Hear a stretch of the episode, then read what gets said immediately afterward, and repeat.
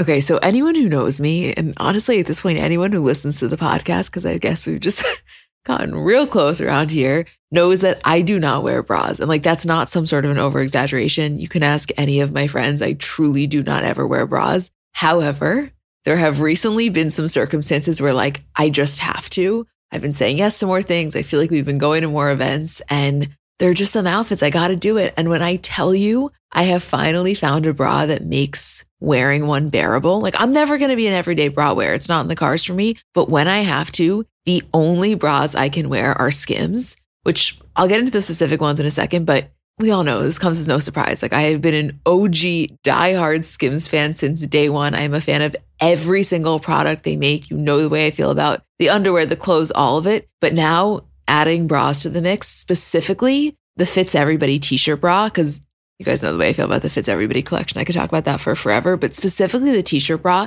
it's just so comfortable. I don't know, the straps don't dig into you. It's probably the only bra I've ever worn where when I get home, I'm not like dying to take it off, which I cannot express how massive of a feat that is for someone like me. It's just comfortable and it just does what it needs to do. And I am such a fan, which, like, no surprise. I love everything Skims makes, but here to confirm the bras are as good as you would think that they are. Shop Skims bras at skims.com, now available in 62 sizes, 30A through 46H. If you haven't yet, be sure to let them know we sent you. After you place your order, select podcast in the survey and select our show in the drop down menu that follows. Hi, guys, I'm Emma. And I'm Julie. And welcome to our Kardashians Season 2, Episode 3 recap. Hey, Jewel. Hi, Em. The way that I see it is like Episode 1, Emmy Award winning television. Episode 2, almost insulting that they would give us that specifically after Episode 1. And then episode three, somewhere in the middle. Not incredible, but very enjoyable to watch. It was like a five or a six. Like there's not that much to talk about and discuss, but I had so much fun the entire time. Well, that's the thing. My scale is totally different if I had a podcast or didn't have a podcast. Because if not, what a fun watch, specifically if you're high.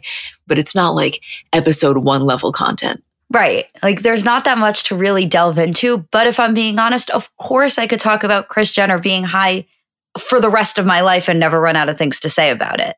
That scene felt personal. I wanted to say to her, How do you know that the Camino edible, specifically the watermelon flavor, is our religion?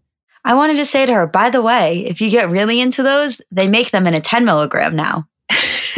I mean, that whole scene I love because it's so relatable no matter who you are, whether you are Kris Jenner or Khloe Kardashian. If you're walking into a legitimate dispensary in California, you got to show your license. It doesn't matter who you are. You're going to get screwed in taxes the same way all of us are. Like, it just feels a very universal experience. When Khloe had that moment of like $732 at the dispensary, expensive trip we're on, I'm like, that just happened to us. It really catches you off guard when they tack on those extra taxes you really don't expect it coming, but you know something? They have you by the balls because what are you going to do? Not buy it when you're already at the register? But you know what? I, I made this point, I think it was the last episode, where something I love about Khloe is that she's the one that really has those moments where she'll reflect on how expensive something is. And so obviously, Kris doesn't bat an eye at paying $700 at a dispensary, but Khloe had a moment of like, holy shit. I love it. Khloe can both be in it and then also have a bird's eye view of the situation, specifically when it comes to Kris. I know we've spoken about a lot of dynamics, specifically Kris and Kylie, but I have to tell you, um, it's Kris and Khloe. That's the one. Yeah, if I'm choosing my one that's going to the finals, like my ultimate submission, it, it's Kris and Khloe. But not to downplay Kris and Kylie because there's something very special there as well. But I think Kris and Khloe is just always the most comfortable. It's the most comfortable and it's the most fun because they're the two most fun people in the family. I'll tell you though, a Kris Khloe Corey trio is pretty fun to watch. You know what? I have to say that I notice this every single time Corey is on the screen. He pulls out Kris's chair every single time they sit down.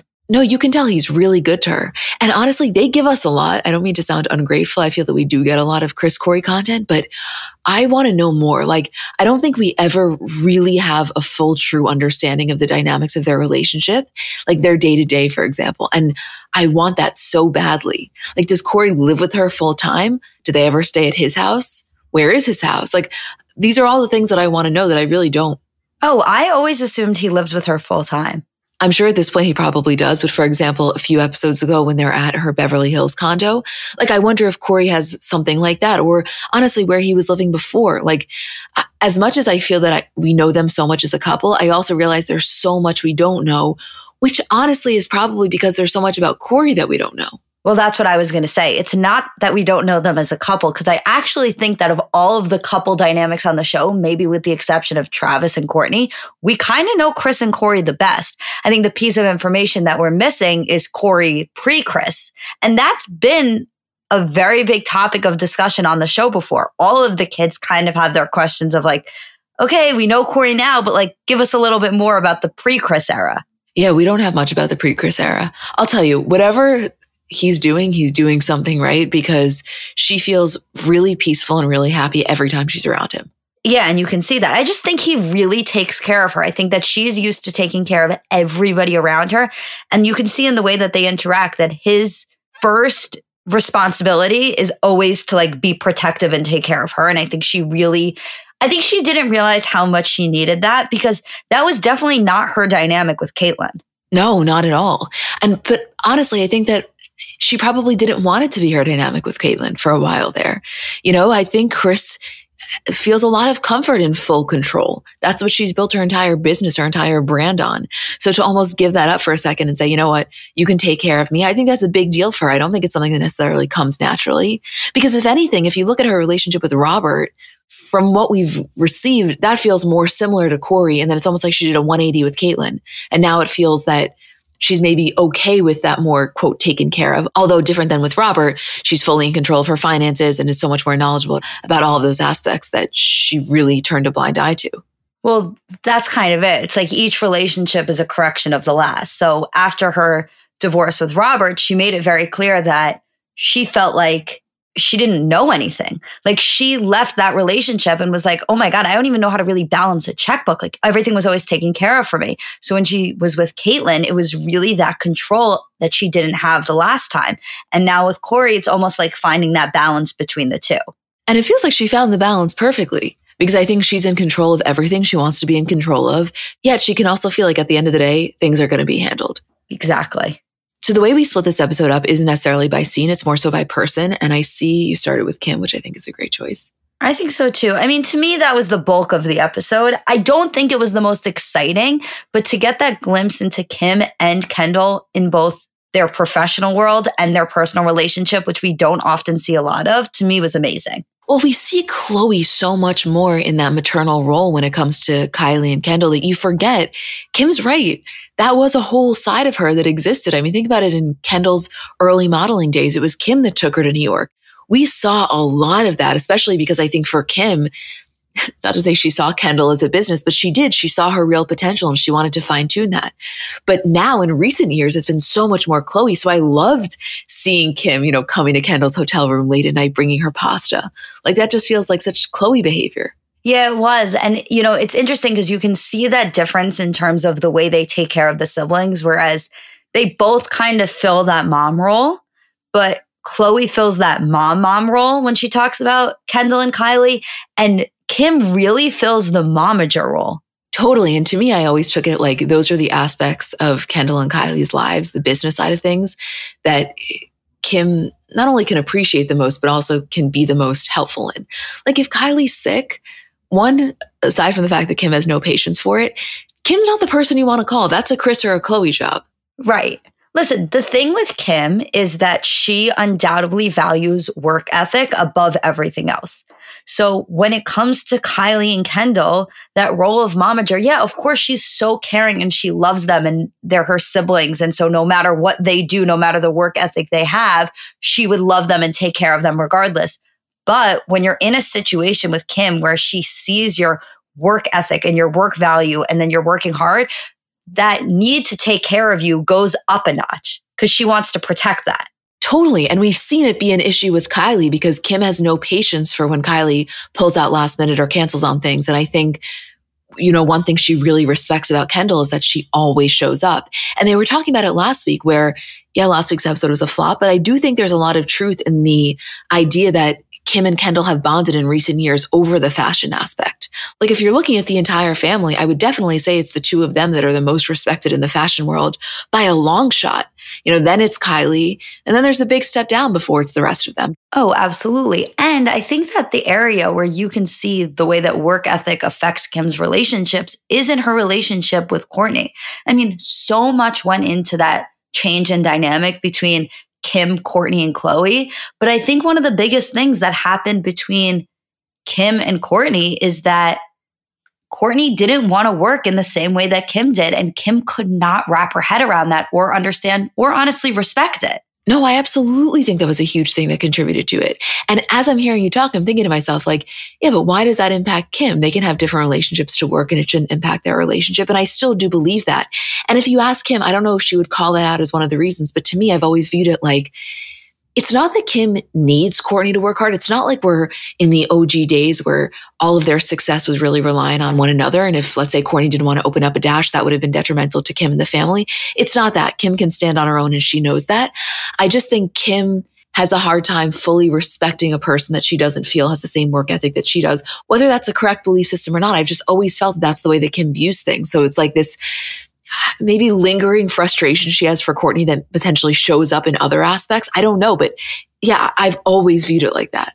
I think Kim also views it as like that's how we were raised. Like we, you know, when they talk about their childhood, they talk about Kris never letting them sleep in and the work ethic that their dad instilled in them. And so I think for Kim, it was something that was so, so important to her and continues to be. And it's almost like the first thing she looks at when she meets somebody is like, what's your work ethic? And so for Kourtney, not to say that she doesn't have that, but just not to value it in the same way that Kim does. I think Kim can't possibly understand that. And I think for Kourtney, understandably as well, it's like, why can't you just do your own thing and let me value the things in my life that I want to value? I can understand how that riff took place.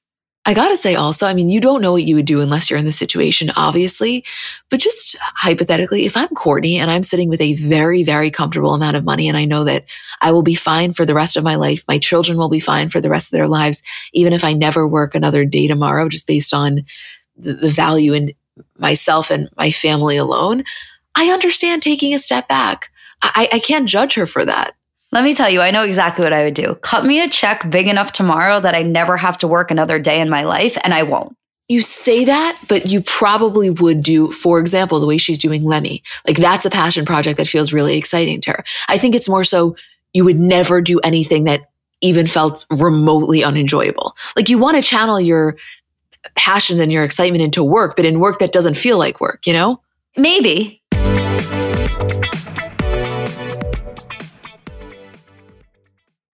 So I know we're all kind of operating at a different skill level when it comes to makeup. Like I have some friends who they do their makeup and it looks like they got it professionally done. I have others who know nothing about any products. And then I would say I'm somewhere in the middle. Like by no means am I very skilled, but I think I can hold my own. And in terms of my everyday, I'm just doing mascara, lip gloss, and maybe a little bit of highlighter on my inner corner. So if I'm only using a few products, I need them to be excellent. And I've recently been very into the Thrive Causemetics mascara, which I'll tell you about in a second. But just in general, a note on the company. For every product purchase, Thrive Causemetics donates products and funds to help communities thrive, which I just love knowing that I'm buying from a company that does that.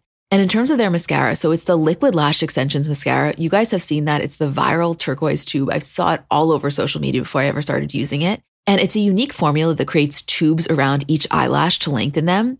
It's also super easy to remove. So it slides right off with warm water. It doesn't leave smudges. And the ingredients are really nourishing. So they support longer, stronger, and healthier looking lashes over time. It really just gets the job done. Like you will see what I mean when you try it. Refresh your everyday look with Thrive Causemetics, luxury beauty that gives back. Right now, you can get an exclusive 10% off your first order at thrivecausemetics.com slash CBC. That's Thrive Causemetics, C-A-U-S-E-M-E-T-I-C-S dot com slash CBC for 10% off your first order. The wait is over. That's right, season five of The Kardashians is here. Just when you thought life couldn't get any faster, they're punching it into overdrive. Kris, Kourtney, Kim, Khloé, Kendall, and Kylie are back and continue to defy expectations in all their endeavors. So get ready to go behind the glitz and glamour of the most iconic family on television. The all new season of The Kardashians premieres May 23rd, streaming on Hulu. Going back to Kim and Milan for a second, when she's in the room with all the Prada looks and the whole team, and you can tell she's jet lagged, but still really just taking it all in and a little bit taken aback by the fact that this has become her life. Every time she has a moment like that, I have a domino effect to that of like, I can't believe that you can't believe it because to me, she's so jaded to all of it. So then when she has that, I appreciate it so much. Well, it's funny because I had absolutely zero concept of like this Prada show being anything out of the norm. I did not realize that this was Kendall's first Prada show that she walked in. And I definitely didn't realize that it was the first one that Kim had been to. No, uh, me neither. I mean, I think what we've seen for the last minimally year, but a long time before that is just Kim really taking to these brands, whether it's Balenciaga or Dolce & Gabbana, and I don't want to say making her entire personality, but really being the face of it in such a big way that it feels like every designer is scrambling to work with her. So for her to, you know, have this overwhelming gratitude and amazement that Prada is receiving her in this way, you're right. I've lost sight of it. I've lost sight of what's a big deal and what's not in her eyes. Well, we were just having that discussion when the Dolce & Gabbana campaign came out where we were like, Kim is everywhere. Every brand wants her to just be the face of it. She is doing everything right now. And it's crazy because I think typically when you have a celebrity that's the face of a brand, they become so closely associated with it that, you know, when they do something else, not that it feels inauthentic, but it's like really, um, it's like a big change. And with Kim, it's like if she's not the face of a brand, it feels weird. It's like she can be Balenciaga, Prada, Dolce and Gabbana, the face of all three at the exact same time, and each one feels like the perfect fit. Well, because she fully immerses herself in every single one. I mean, it's the same way I feel when I'm walking down Fifth Avenue and I see the giant Stuart Weitzman photo of her. I'm like, hey, you were right where you meant to be. And I do miss the one of Kate Hudson and Goldie Hawn, but I can't lie to you. It feels good seeing Kim there it feels great. It's nice to see a familiar face always when you're walking down the street. It's the same way I feel about Hailey also. It's the same thing. She just fits so seamlessly into every campaign that she does. And it seems like there's a million and one of them. But you know what's funny? Even though Kendall is the supermodel of the family, I don't think the same could be said for Kendall in terms of her ability to be transferable in that same way. Not to say she's not everywhere. She is. You know, you see her doing Loewe and Burberry and Longchamp and Jimmy Choo and a million others. And she does really well in all of them. Not to say she doesn't, but I don't think that it's as seamless of a flow between major brands as it is with Kim, at least in terms of the way it's received. Do you have one single brand that you associate Kendall with in the way that you associate Kim with Balenciaga, like above all else? No, I honestly don't. I mean, the first few that come to my mind are probably Jimmy Choo and Longchamp. What about you? No, see, like even those, like they come to mind, but it's not a strong association in that way, which I guess as a model is probably for the best because if you're walking in one show, you don't want it to be like the association is so strictly somewhere else. I think that her entire brand works because she's everywhere, but you don't automatically associate her with one or two really strong brand names. No, absolutely. You want to be able to blend. I mean, I guess by that argument, you could say she's more transferable because not any single one is so overwhelming. It really depends the way that you look at it. And clearly, that's intentional. They're both doing it in the way that works for them. But I'll put it like this if you are walking up Fifth Avenue, right? Currently, because obviously the billboards constantly change, you're first going to be hit with Kendall in the Prada window of Bergdorf's. And you go a few blocks later and you're going to be hit with Kim to the left on the Stuart Weitzman billboard. I am significantly more drawn to the Kim one every single time. You know who you're going to be hit with every 10 seconds, though? Bella Hadid. She is all over this city. You want to know how all over the city Bella is? You can't walk into Strand bookstore without seeing the poster of her outside holding the tote. Wait, we were just having this conversation about Bella a few days ago. And to me, if you ask me who is the supermodel of the moment, I'm not even blinking before I say Bella.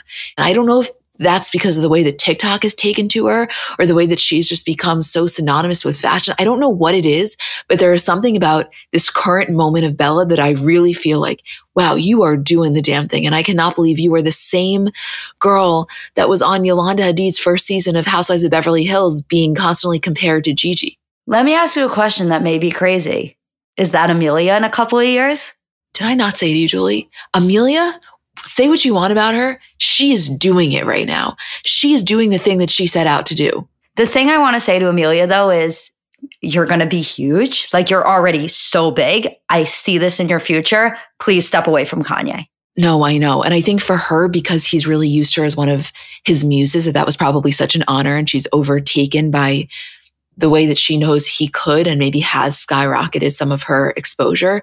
But to me, I'm like, this isn't going so well. And, and this association isn't going to do for you what I think you think it's going to do for you, or maybe what it could have done previously.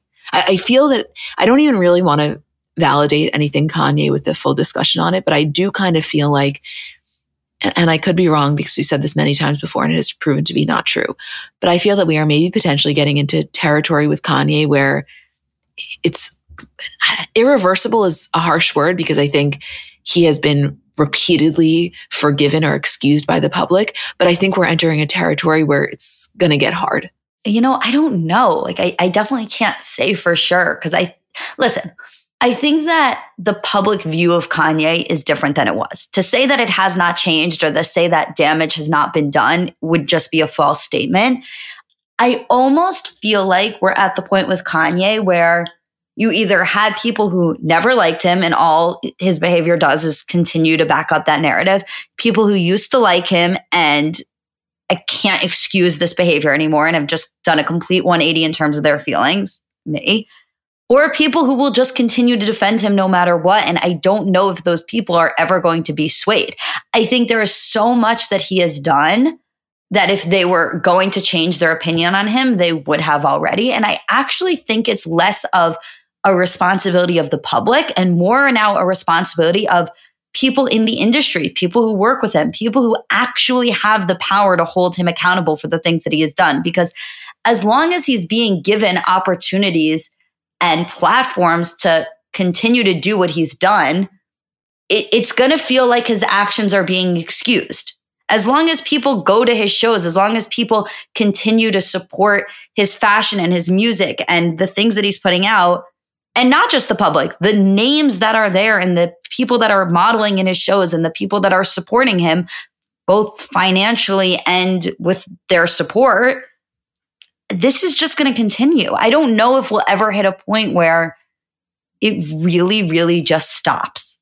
I'll tell you something right now. There is nothing scarier than scrolling for a comment on a Kanye post from the comments account and feeling like you're accidentally going to like something. Like it's gotten to the point where if it said, you know, a Kanye post then liked by comments by celebs and 27,000 others, I'd be mortified because obviously it would be an accident, but it's very possible to accidentally like something when scrolling, especially when you're scrolling for a Gigi Hadid comment, which I'm not saying Kanye did this because I don't know if it was because of the words or if he did it himself, but to get that Gigi comment, we scrolled for, I'm not exaggerating, probably 25 minutes straight. And the only way we ultimately found it was if you did at the very bottom, it said view hidden comments.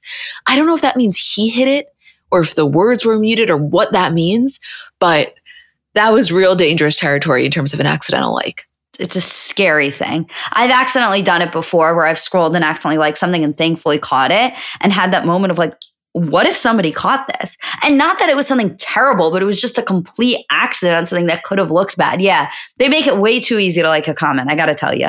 Yeah, I think from now on, when we're scrolling, we have to scroll from the left side of the page. You know what I mean? Like you're scrolling on the icons instead of scrolling on the hearts. Because forget about anything. You could like a comment that's like someone who's riding with Kanye for life.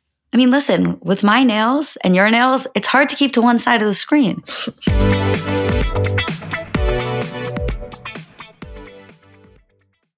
Apartments.com believes a dishwasher does more than just clean plates. It turns your whole place into a time machine by turning the time you would have spent washing dishes into extra time for you. That could mean more time to read, more time to knit, or more time to contemplate the vastness of time itself. With apartments.com, finding somewhere to live with an elusive dishwashing slash time expanding device is easy. And listen, we all have our non negotiables in terms of what we really want when looking for an apartment. I know for me, natural light has always been really important. I just know myself and I am a happier person when I have that natural light throughout the day. And I also told myself that in my next place, I will definitely have a washer and dryer because you just can't beat that convenience. And I know it can be hard to find, but when you find it, I think it is so worth it.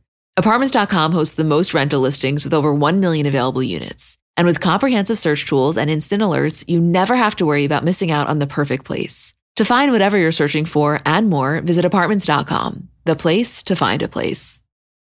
Welcome to Nada Yada Island. This season on Naughty Yada Island.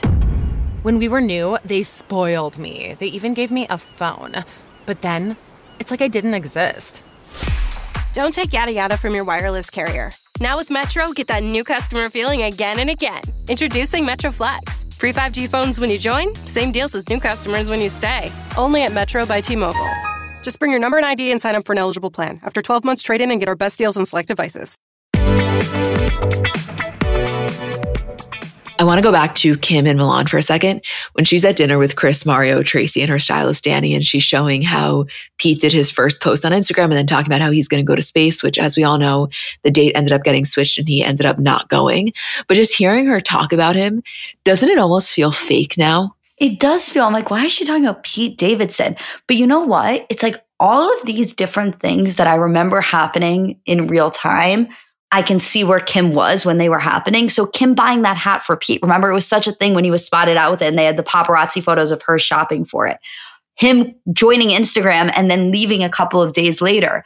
Her talking about Kanye texting her about a specific outfit that she wore was happening at the exact same time that Pete was joining Instagram and Kanye was about to go on that really big Instagram rant that he went on and that really, really dark time on Instagram. And so to be able to connect the dots there of what's happening and seeing the Kim behind the scenes of it is fascinating, especially because I wonder if the way that Kanye was on Instagram will be covered on the show. Because for her to read that text, even though she was kind of joking about it and didn't take it as seriously, leads me to believe that we're going to get a little bit more behind the scenes of stuff happening with Kanye. I am dying for that. She is laughing it off as if it's a joke, as if that's the way that they banter, which maybe it is. But to me, I'm like, can you leave her alone? Like she's actually doing great on her own. She doesn't need any more of your fashion advice, or I'm going to go as far as to say fashion control. And I actually thought the white glasses were really nice to switch out the black for a second. So like, I think Kanye has such a hard time coming to terms with the idea that like his vision will no longer control what she wears. And to me, I want her to lean even more into that. And I think Kim has a hard time. Well, hard time is the wrong word. I think Kim protects herself by playing off these texts from Kanye is just he just can't help himself. Like, oh, it's just Kanye being Kanye, rather than like, no, this is hurtful. Like, this is deeply, deeply hurtful that you're at home with our kids. I'm in Milan enjoying myself doing something, and you still can't help yourself from criticizing me. I know. And the way that I viewed it is that it's not even so much about what he said. Like if he had just said that and they had no fashion history, maybe you could chalk it up to banter. But to me, if I really dilute what he's saying and like reduce it to what I think the meaning is, is without me, you're lost. You know, like that's basically what he's saying here. Here, you don't have my input and you look like a fool. And I think wanting her to believe that so that in turn she really goes back to believing everything that he says fashion wise is his ultimate goal. So to me, receiving that scene, I'm like, we're not going there. Like I will refuse that logic and that belief system that he so badly wants her to be sucked back into. Yeah, totally. I think Kanye in the post divorce or mid divorce era gets off on creating fashion insecurity within Kim because I think for him, best case scenario is her feeling like she's a little bit lost. She's not entirely sure of what she's wearing. And so then she needs to go back to him for that stability and for that vision that she relied on for so many years. Whereas for us, if you're someone who's a huge fan of Kim and also someone who's really put off by Kanye's actions, all you want is for her to lean into this independence. Right. And if you're Kim, you kind of have to protect yourself by saying, like, well, at least we'll always have that that connects us. Like, at least no matter how bad things get with me and Kanye, we'll always have two things. We'll have the kids and we'll have our fashion to connect us. And so, like, I think she really holds on to that. I think that in a really twisted way, his criticism of her fashion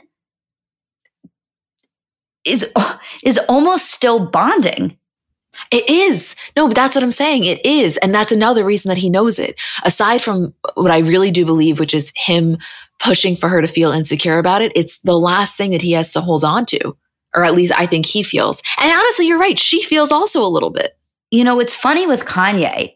I think one of the reasons that people don't hold him accountable to the extent that maybe they should is because he's responsible for a lot of people's early careers in the industry. Like he signed a lot of really big artists. He was a mentor to a lot of artists. He he really had his hand in the fashion and music industry and I think that people have a hard time really saying what they want to say or should say about him because they feel like they have to continue to pay some sort of homage to him or they have to keep quiet because like they're not going to, you know, maybe publicly support him but as a show of respect for the early days, they're not going to come out against him.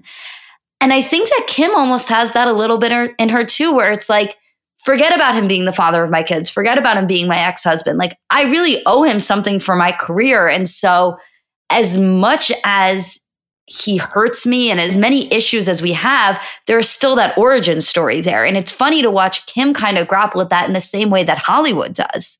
Absolutely. And we were talking about that kind of recently. I think that the way that she viewed him early on as such an icon is still present in her somewhere, even though that's absolutely been tarnished by the way that he's treated her and her family.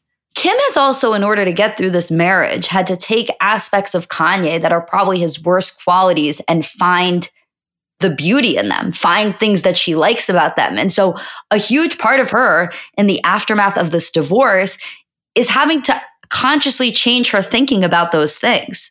We were talking about that uh, maybe last year with the whole concept of how him being so outspoken was something that she had to learn to really appreciate about him because in so many ways it allowed her to not people please. And then what happens when that is then turned against her and against her family? How do you grapple with that? And she said, even in her statements, she will maintain, you know, this is the thing that I love about Kanye. He's a free thinker. What does it get to the point where it's like, I can't, I can't continue to have that view. I don't know. It's complicated. This would be a different world if they did not have kids together. But the fact that they have kids together complicates things to a really extensive degree. Yeah. I mean, listen, of course, it's easy to say because they have kids, it's really complicated, and that 100% is true.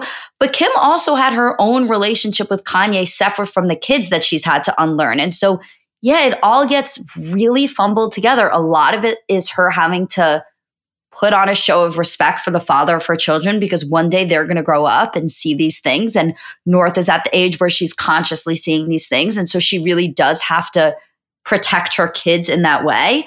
But I think she also has to protect the relationship she once had. You know, it's really difficult to be like, oh, wow, this is the guy I married. Like, this is the guy that I had kids with. This is the guy that I fell in love with all those years ago. And so I think part of what she's doing now is having to be like, all these qualities that still exist in him are qualities that existed when I married him. And how do I grapple with the fact that maybe they were bad then? Maybe they were bad then and I just saw them in a different light. Yeah, in a big way. Although, I'll tell you one thing, he is putting her on the fast track to that realization by, I would say, some of his previous actions. It's like, it's almost as if he's saying, Here, let me help you. That's how I feel, yeah.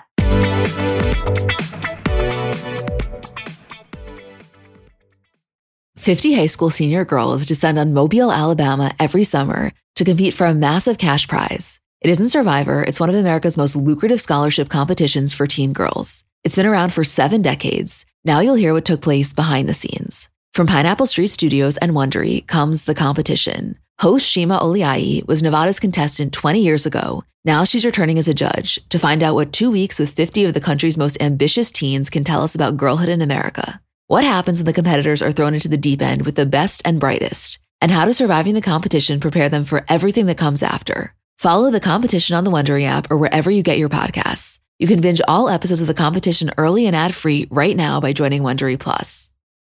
People have so many different reasons for wanting to learn a new language. Maybe you have an upcoming trip or just want to pick up a new hobby or a skill or just connect with a new culture. I know for me, when I was abroad in Barcelona in college, I'm not going to say that I was fluent in Spanish, but I definitely got to the point where I felt really confident conversing. And when I got home, my dad said to me, Emmy, if you don't use it, you're going to lose it. And he was so right. Like I entirely lost it. So Rosetta Stone's been really helpful for me. So if you are in that same boat or you want to learn a new language completely, want to brush up your skills, whatever it is, I want to tell you about Rosetta Stone because they're the most trusted language learning program available on desktop or as an app. And it really kind of immerses you in the language that you want to learn. So first of all, they're the trusted expert for 30 years with millions of users and 25 languages offered. It's fast language acquisition. So they immerse you in many ways. First of all, there's no English translation. So you really learn to speak, listen, and think in that language, which in my experience, I know I'm getting it when I start to think in the language. It's an intuitive process. So you pick up a language naturally, first with words, then phrases, then sentences, and it's designed for long term retention.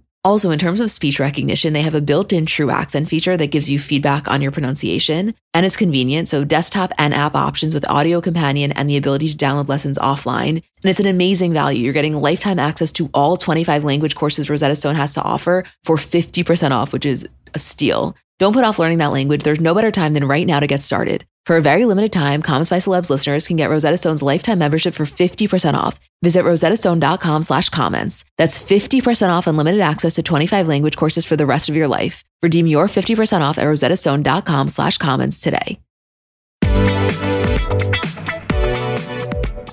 Okay, back to Khloe, Kris, and Corey in Palm Springs.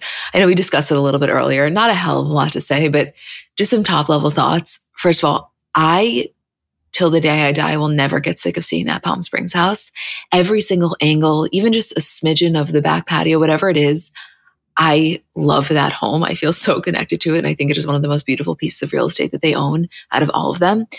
Two, I feel like Kris and drinking, specifically martinis, has become such a strong association and something that's just become a fun plot line over the years that I'm almost surprised weed hasn't made its way in more because she just feels like someone who would love getting high. Like to me, Kris Jenner loves to laugh and you never laugh harder than when you're stoned. That's how I felt too. Like when she took that edible, I was like, how have we never seen Kris on an edible before? When they asked Khloe in confessional, they were like, What have you seen your mom high before? And she said, Yes. And they were like, What's she like high? And she's like, I'm not going to answer that. I'm like, No, not only answer it, give me like a 10 slide Instagram showing me 10 different videos from when Kris was high. Like to me, that is my happiest place. I'll take a high Kris over a drunk Kris any day. And I love me a drunk Kris. Any day of the week. I think that's also because we feel we resonate more. Yeah. There was something like I we really connected to about this episode. Like Kris being high in Palm Springs. I was like, we were just high in Palm Springs. Yeah, I know. it's like that is my my ideal day. I could not believe the Caminos. The Caminos just felt so personal. Those are our pride and joys. I wanted to say to her, like, you've made an excellent choice. And if you have any questions, please, please don't hesitate to ask. I can't say for sure because I know the, the woman in the store said that it was lube, but that pink canister, I'm almost positive was this tea. It's like, it starts with a K, the brand, and it's some sort of like arousal tea. And I've gotten it before and it does the trick, you know? You should get the lube. I, I'm gonna get the lube. Obviously, that was an amazing ad. The one thing I wanted to say about this Palm Springs scene before we move on is when Kris was talking about texting Tristan, I was like, I don't care about him making the playoffs. Like, I'm gonna tell you right now, if there is one thing in the entire world I don't care about, it's Tristan's basketball success. I was going to say, like, you know what? I think that this is a conversation that should be had with anybody other than Khloe and by extension of telling Khloe on camera, us.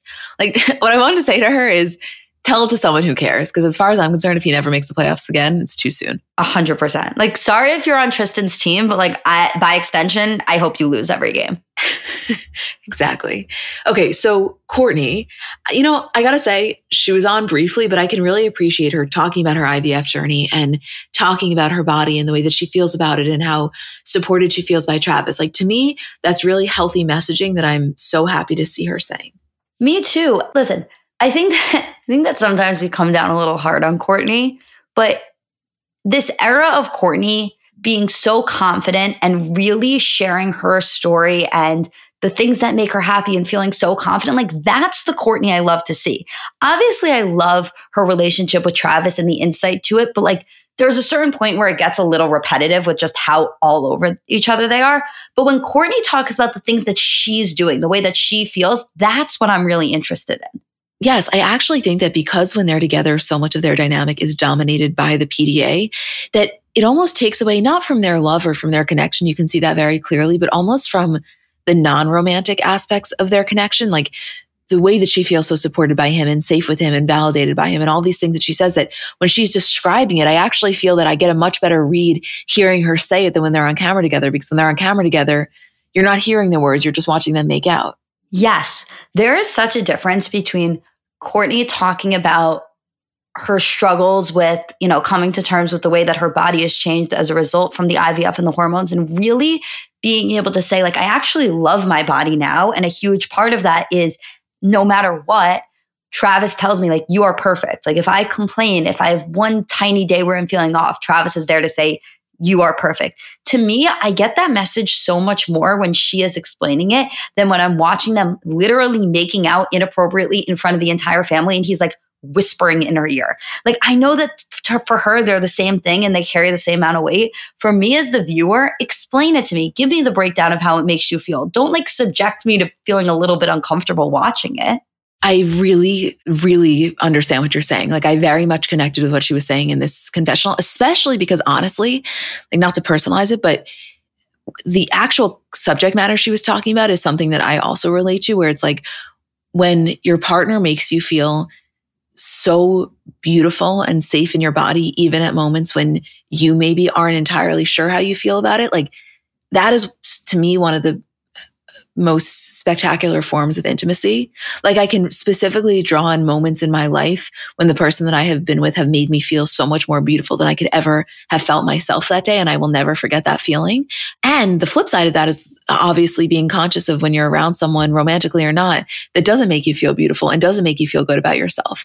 And so I, I really get why to her that's such a big deal because to me, that's such a big deal as well. Yeah. And also, Scott didn't make her feel that way. Like that is something where I can factually look back on their relationship and say, yeah, Scott loved her and Scott made her feel beautiful at times. But I wouldn't say that Scott gave her that feeling of safety of no matter what you look like, no matter what changes your body go through, I will always find you beautiful.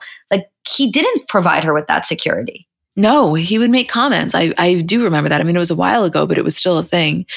Which you want to just talk about the elephant in the room? Like, is Scott not going to be on this season? I mean, we're so far three episodes in, no mention or sight of him. I know that on the Not Skinny But Not Fat podcast, Kourtney said something like she doesn't really know if he'll be on. Like she genuinely has no idea. And she talked about her frustration with his involvement of her and Travis's storyline last season. But I don't know. I mean, I, I I'd be really surprised. Like take anything else aside, forget about Kourtney and Scott's relationship and the way that it has gone down. And technically it's her show. I can fully respect that. But to me, Scott was integral in building the show to what it is now. I'm shocked by the lack of Scott. Absolutely floored.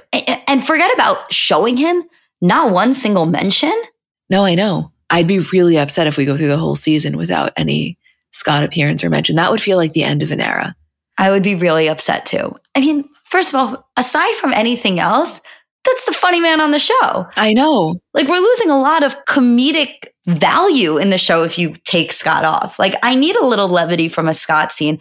Or maybe Scott's just at a point where he's not able to provide us with that levity. And so if he was only able to be on the show in the context of the Kourtney stuff, maybe she didn't want him on and he didn't want to do it anymore. I don't know. I am really upset about it. Like, I do feel like not seeing Scott for three episodes straight is like all my biggest fears coming true.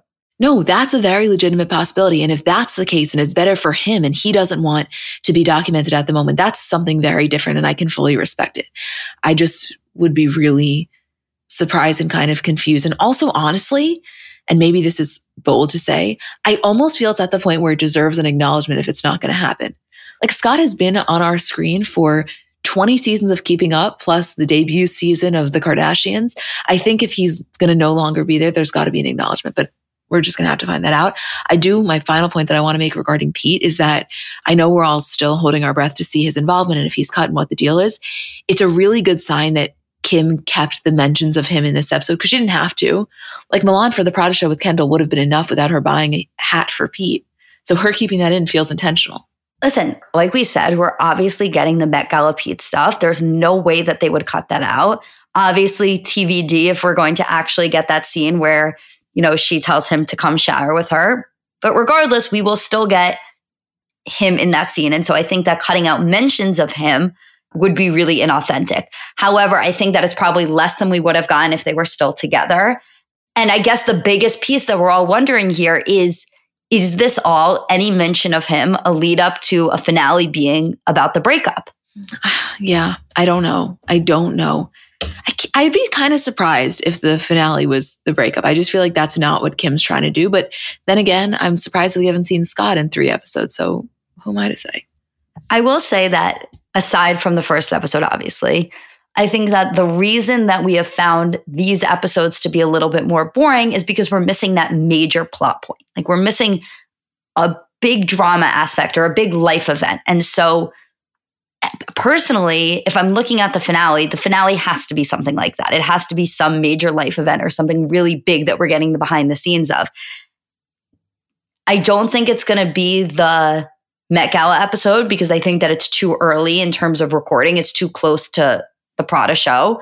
Just if we're looking at it timeline wise, Prada show was the end of February. Met Gala, maybe it is. It's beginning of May. You know, that could be the finale episode now that I'm actually having that thought process out loud. So maybe it's not the breakup that we get, it's them fully together in the Met Gala episode. I don't know. It's making my head spin a little to hypothesize on that. Yeah, because the breakup is beginning of August. And so maybe that's not what we're getting because the finale, like they said, probably had they been timeline wise accurate, would have been Khloé's surrogate's pregnancy and the birth of the baby.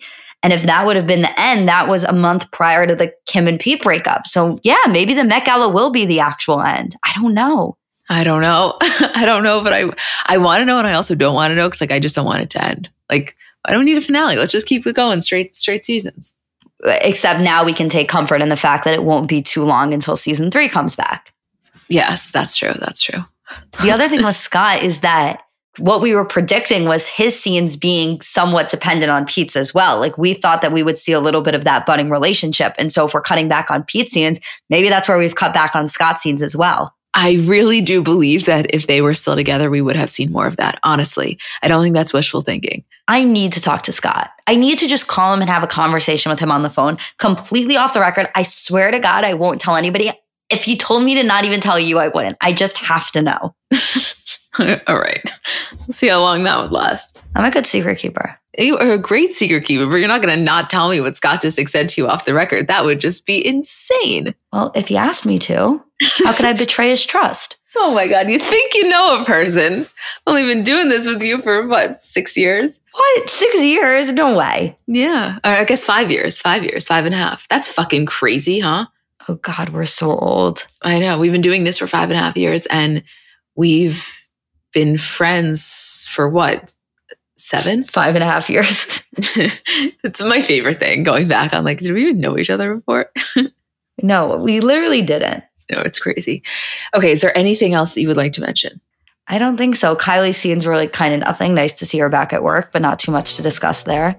Exactly. Thrilled to see her. I don't have a hell of a lot to say about her with Strawberry, but loved watching it. Yeah, well, maybe come back with us something a little better next week. That's all. Okay, well, Isabel and I will be back tomorrow for Bravo, which holy shit, that Beverly Hills is like wild. And then we'll be back on Monday for the regular episode. We love you guys. Thank you so much for listening.